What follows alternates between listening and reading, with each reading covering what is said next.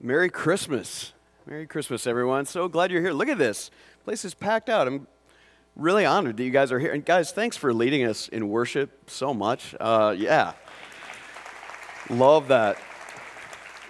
I was, I was thinking as, as we were singing all those songs, just how much hope there is in all those Christmas songs. You know, like no matter what else we bring to this season and maybe even this evening, just that there would be a new spark of, of hope and joy um, just found in this place, even for a moment, to recapture hope and joy in Christ. So I'm, gl- I'm glad you're here to, to celebrate Jesus with us and celebrate his birthday. Um, we've got to find peace and joy around, and it's, it's in these moments that we can maybe set aside stuff going on. Maybe there's, I don't know, wildfires in Australia, right? There's political stuff. I don't know, probably you haven't heard about that. There's political stuff going on. Um, incredible weather reports, right? 60 degrees in Iowa. What's with that? Yeah, that's clappable. Um, there's all sorts of stuff um, going on in the news, as always. Every now and then, somebody will ask me, like, where, where, do you get your news? You seem like you're kind of up on the news. Where do you get your news? Um, I don't know if this will be offensive to you guys. I actually don't go to any American media. I go to BBC, uh, British Broadcasting Corporation, and get their global news. That's, that's kind of my mainstay for, for my news feed. That's how I found out, by the way, that Zambia sent home their American ambassador today. Anyway, another, another story. But that's where I get my news. And so I was really surprised. I think it was just yesterday. I go on the BBC thing just to get some global news, and I find this picture of little Prince Archie. I want you to see this. So there's the Merry Christmas card uh, from little Prince Archie. So here's the deal. The reason I'm bringing up the, it is pretty adorable, right? Pretty cute kid. But the reason I bring this up is I thought, oh my word, of all the things going on in this world, I go to BBC, this trusted source for global information, you know, and I'm, oh, Merry Christmas, Prince Archie. And here's the thing about Archie um, Archie has like no shot at becoming a king, right? You guys know that. Like, his dad doesn't stand a shot at becoming a king. At best, Archie's uncle, maybe some cousins, might become king. Like, the bench is so long between him and becoming a king, like he can't even see it from where he's at, right? He'll never get to the big house. So I just thought, here is this obscure prince getting literally global attention on Jesus' birthday, right? Which is in such contrast to actually the way Jesus, king of the universe, um, actually landed on this planet and the kind of fanfare that he got. So that's, that's where I want us to go uh, as I read for you from Luke chapter 2. So maybe you have your Bible with you tonight. Otherwise, I'm going to read it for you as well. But Luke chapter 2, I just want you to, to think of the contrast. Um, how we kind of give a lot of fanfare and attention to future kings, future monarchs, future rulers of all kinds. And here comes again the king of the universe and uh, this familiar story. So let me read for you Luke chapter 2, starting in verse 8. It says, In the same region, shepherds were staying out in the fields and keeping watch at night over their flock. And an angel of the Lord stood before them, and the glory of the Lord shone around them, and they were terrified. But the angel said to them, Don't be afraid, for look, I proclaim to you good news of great joy that will be for all the people. Today in the city of David, a Savior was born for you, who is the Messiah, the Lord. This will be the sign for you. You will find a baby wrapped tightly in cloth and lying in a manger. And suddenly there was a multitude of the heavenly hosts with the angel, praising God, saying, Glory to God in the highest, and peace on earth to people that he favors. And when the angels had left them and returned to heaven, the shepherds said to one another, Man, let's go straight to Bethlehem. Let's see what has happened, which the Lord has made known to us. And they hurried off. They found both Mary and Joseph, and, and the baby was lying in the manger. After seeing them, they reported the message they were told about the child. And all who heard it were amazed at what the shepherds said to them. But Mary was treasuring up all these things in her heart, meditating on them. And the shepherds returned, glorifying and praising God for all the things that they had seen and heard which were just as they had been told. So the setting um, is actually pretty startling when you think about it and when you put it in any kind of context, whether present day or even back then. If you, if you look at the beginning of that chapter in Luke chapter 2, the first part, it talks about this is all going on during the reign of Caesar Augustus. And, and he sends out this decree, right? Caesar Augustus, who, I don't know if you guys are into history at all, but Caesar Augustus is probably one of the most famous of all the emperors, rulers of the Roman Empire. It was actually under him that you've heard of the Pax Romana, the Peace of Rome, this 200 plus year uh, time span where literally the whole known world was kind of at peace and rest and dominated, actually tyrannized, but, but at, at relative peace because of this guy who started that whole thing, just a powerful ruler. In fact, expanded the kingdom, uh, you know, unparalleled to any, any other emperor. So here is Caesar Augustus, even his name, he kept changing his name, interestingly. One of the names he took on along the way actually in Latin means son of God.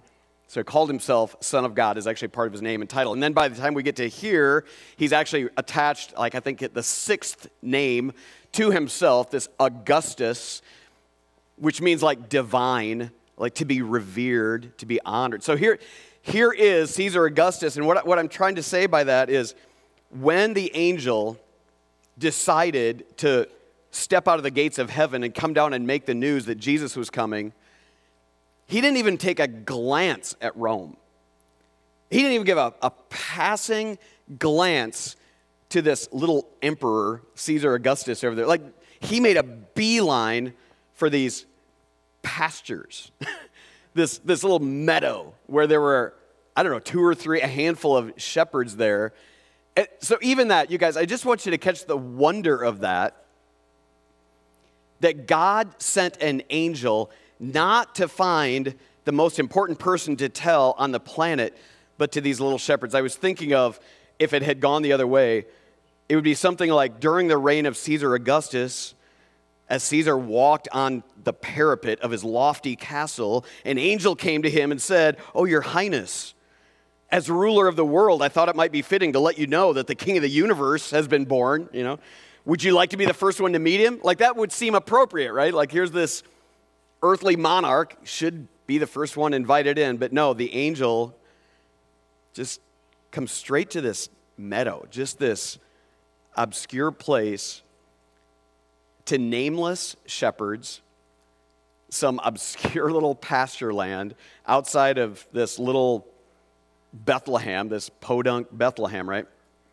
And that's where he wanted to make his appearance. So, the reason that I, I bring that up, guys, is because I think there's really something at Christmas time, this night, that we need to consider about Jesus Christ and where we stand in relationship to him. And the first thing that I want us to really just meditate on, even based on Luke 2, God didn't choose these shepherds because of who they were. And I want you to just hit pause in this familiar story to think about this. God did not choose these shepherds because of who they were, they are nameless. Like Caesar Augustus gets named. Quirinius the governor gets, named. Later, Anna, Simeon, all these, Joseph, Mary. A lot of people get their names thrown into this narrative. Their names aren't even recorded. These nameless guys, they held jobs that required a ton of work. They're, they worked long hours, horrible conditions, often sneered at by the people that they would end up selling their sheep or the wool to or whatever. Um, they got no respect. You know, they didn't even have like Hayden Fry having, you know, some ANF except, you know, America needs shepherds or something. You know, like they didn't get A and ANS emblazed on jerseys and on baseball caps, right? Look, there wasn't Hayden Fry to give them any kind of notice or anything. They were just simple shepherds actually marginalized even by peasant standards. Marginalized. So no one was more surprised that they got invited in to see the birth of the king of the universe than they were. And there's a, passage, as I meditated on that, I thought about this passage. I'll have it on the screen for you from 1 Corinthians.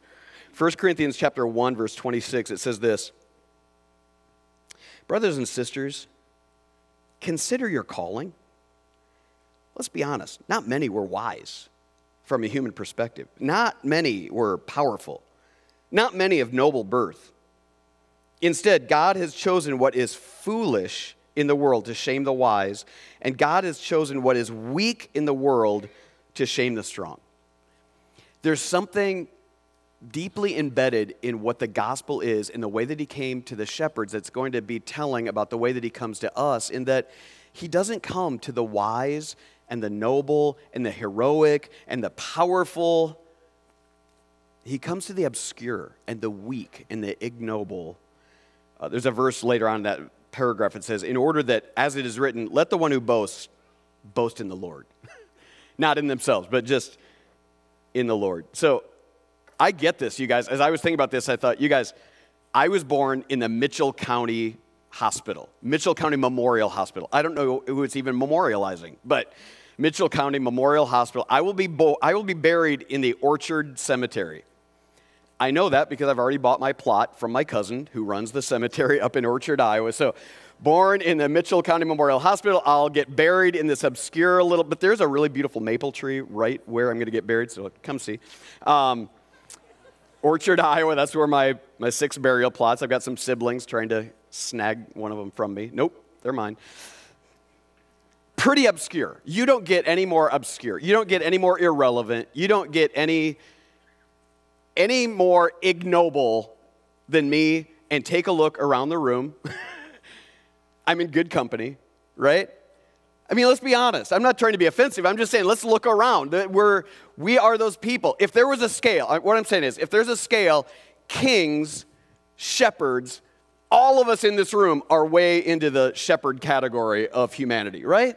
Just the simplest people. And what I'm saying, this is a beautiful thing that Jesus comes and reveals himself to people like you and me. We didn't have to wait in the back of the line. We didn't have to wait to someday get invited to be introduced to Jesus. Jesus actually comes and makes you, he makes a beeline for you and for me and wants us to know this incredible good news with great joy, right? He didn't choose you because of who you are. Didn't choose the shepherds because of who they are, didn't choose you because of who you are. But there's a joy in that. Because along with that, I think the other thing is he also didn't choose the shepherds for what they would accomplish. Right? In other words, it wasn't like he was just going to discover these diamonds in the rough and then they were going to go on to greatness. Like, you don't know it yet, but these dudes, they're going to be powerful. They're going to hit this road. You know, they're going to turn the world upside down. No, no, no. Understand. They went back to being shepherds. That's what they did. These nameless guys went back to being nameless guys on some pasture near this little obscure town of Bethlehem. That's what the Bible says. It says after the, all this stuff happened, the shepherds in verse 20, they just returned, right? All of a sudden, ah, oh, hey, somebody's got to get back there, right? And they just went back to their jobs, working long hours and sleepless nights and being shunned by the people that were all around them, right? They, they weren't invited because of what they would do for him or who else they might invite in to meet Jesus. Guys, I really want you to hear this. God chose them because He wanted them to be there. Period. No more story to it. He looked down from heaven, saw these simple shepherds, and invited them in just because He wanted them there. he, they didn't disappoint Him by not taking their show on the road and telling the whole world. He just wanted them there, and they got to witness what no other human before or after has ever been able to witness. So, guys, when the angel came, I want you, if you've got your Bible, take a look at it. When the angel comes to him, they, the angel comes and actually stands with them. Here's what happens, I think, with these, these Bible stories. We start getting them all mixed up, and there's stars, and there's the sky, and there's, you know, manger. And so we get in our minds that this angel kind of hung above there somewhere, shouting down to them. But that's not actually what the narrative says. He went and stood before them. So here they are, probably a couple of them getting a cat nap while one of them watches all the sheep or whatever. And all of a sudden, boom, he's, and he's standing like right in front of them. How terrifying would that be? Not even kind of safely up in the sky. Like, I don't know if he's like got a foot on a rock or whatever, but he's like really right there, just looking into their eyes and all their glory. If, you, if you've read through the Old Testament, you know some of these angels, they're scary dudes. At the very least, they're brilliant and bright and powerful, often with swords. And so they were, rightly just terrified at, at what was going on. And then that's not enough. He talks to them for a while, and then a multitude all start singing. But again, you guys, erase that picture you've got in your mind of them kind of coming up and hovering. They're on the ground. They're surrounding the shepherds. Can you imagine this? All of a sudden you're there, and this massive choir of angels all beaming with light, and who knows what else is going on, right? And they're like, I can't imagine how euphoric that would be, right? Can you imagine, like, so I don't know if you guys have seen, but there's there's time. Okay, well, I, I just got back from Africa. Some of you guys know this. You're going to get tired of Africa stories. I'll try to hold them to a minimum. I imagined, as I imagined this scene, being surrounded by a bunch of Zambians singing worship songs, like standing in the middle and being like a donut. You know what I mean? Surrounding me and just belting out worship song. Have you guys seen that thing where Kanye has his whole choir in the airplane, and James Corden is in the airplane, and they all start singing their worship songs. Like, can you imagine what it'd be like to be James Corden in the middle of the plane? Oh, this worship all around. Like, that's what I'm saying. Like, here's these shepherds. It was a quiet night, stars, you know, all of a sudden, bam, they are just being surrounded by the heavenly choir singing to them. And it wasn't so that they would record it and get it on YouTube. It wasn't so that anybody else could take advantage of it. God gave them a front row seat to that whole scene just because He loved them, just because He wanted them there and wanted them to enter into His glory for that moment. Is that cool? These simple shepherds just being, bam, dropped into such a heavenly scene. And then they get to be the first ones to meet Jesus. Like it says, they go to Bethlehem and they see, oh, it's just exactly like I said. They, their eyes are looking at the King of Kings. They are the first ones on the scene to meet Jesus Christ. And after they meet Jesus, look what it says. They told all their friends, man, you should have seen what we just saw. So they're telling their friends and everybody, the market guys on, on the way back, on their way back to the meadow, on their way back to the sheep. The shepherds returned glorifying and praising God for all the things that they had seen and heard, which they had just been told. Because, see, when the angels even said, you guys, when the angels even said earlier, glory to God in the highest heaven and peace on earth to people he favors. The angels weren't just singing that kind of in general about the whole world. Remember the scene. These shepherds were looking at angels who were looking them right in the eye and saying, He's come for people he favors, and looking right into their eyes. What a moment that these shepherds would be told, You mean peop- me? like, God's favor is resting on me? So here's what I want you to, to just meditate on. That's what I'm saying. I don't know what else is going on in your head as you enter this Christmas season. But just this simple story of the shepherds. Guys, Jesus didn't reveal himself to you because of who you are. He knows exactly who you are. He, he knows how kind of obscure you are. You don't bring much to the table. It's not like he's seeing a diamond in the rough. He can't wait to see what you're going to do. Oh, if I could just get a hold of that guy, if I could just get a hold of her, man. And you're not going to disappoint him if you don't just make headlines someday, right? He loves you with an everlasting love and is inviting you into his presence. He wants to say to you, I have got good news of great joy that will be for all the people. And the reason I want you to lock in on that, again, I bring to you good news of great joy, which will be to all the people is because I was thinking about another passage that had to kind of ring in the hearts of these shepherds as they went back to mundane life and long hours and cold, sleepless nights and everything else. There's a passage that they had probably heard as they went to synagogue growing up from Habakkuk chapter 3. And I'm going to have it on the screen for you because I want you to hear these words. Here's this promise that the prophet had given. Though the fig tree does not bud, and there's no fruit on the vines, though the olive crop fails and the fields produce no food, Though the flocks disappear from the pen and there are no herds in the stalls, yet I will celebrate in the Lord. I will rejoice in the God of my salvation. The Lord, my Lord, is my strength. He makes my feet like those of a deer and enables me to walk on mountain heights. So they might have gone back to their sheep and their pasturing. But I'm telling you, those shepherds were never the same. and there were some years, as the years went on for those shepherds, that things got pretty lean again. Maybe there's a drought. Maybe some pest came, and maybe, maybe there's a pestilence. Maybe, maybe, maybe some sheep died. Whatever it is, they, they had some hard years coming, just like the hard years that were in the rearview mirror. Well, I guess they didn't have rearview mirrors back then, but in the past. So there, there were hard times yet to come for these guys. They were never going to be the same. And I wonder if they entered every annual time where they would celebrate that momentous day that Jesus came to them. And I wonder if the words of Habakkuk kind of came through. You know what? Man, that fig tree didn't bud this year. Man, my my sheep pens are pretty empty this year.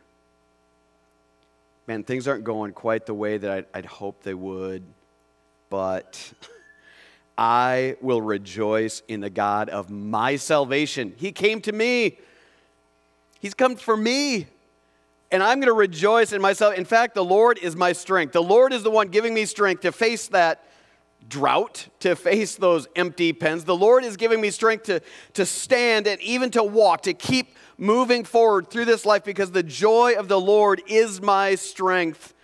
And one day, these weak legs that He's just giving me strength to take the next step and take the next step, these weak legs are going to walk through the doorway of the palace of the King and he's going to know me by name and he's going to be welcoming and, and, those scarred hands that he's going to reach out for me are the hands that say I love you.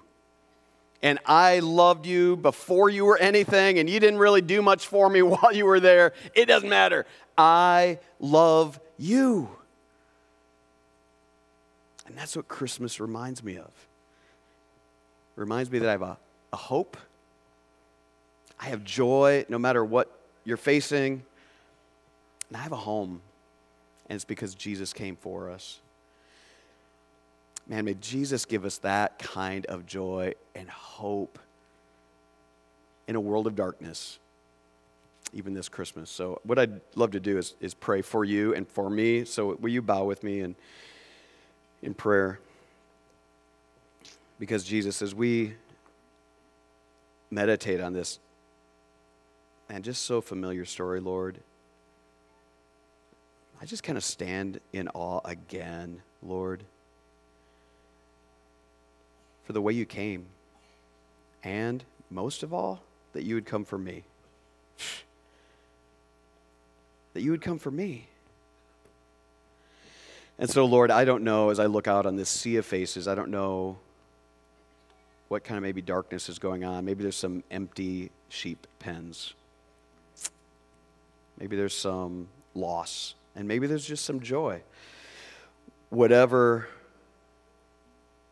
all my friends here are facing, Lord, would you stir within us hope and a joy inexpressible that can only come because we know there is a God who brings us good news of great joy.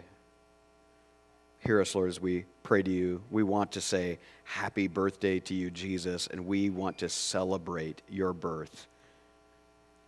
Fill our, fill our mouths with the kind of songs that really uh, you deserve on this day for giving us so much joy. We love you, Jesus, and we pray in Christ's name.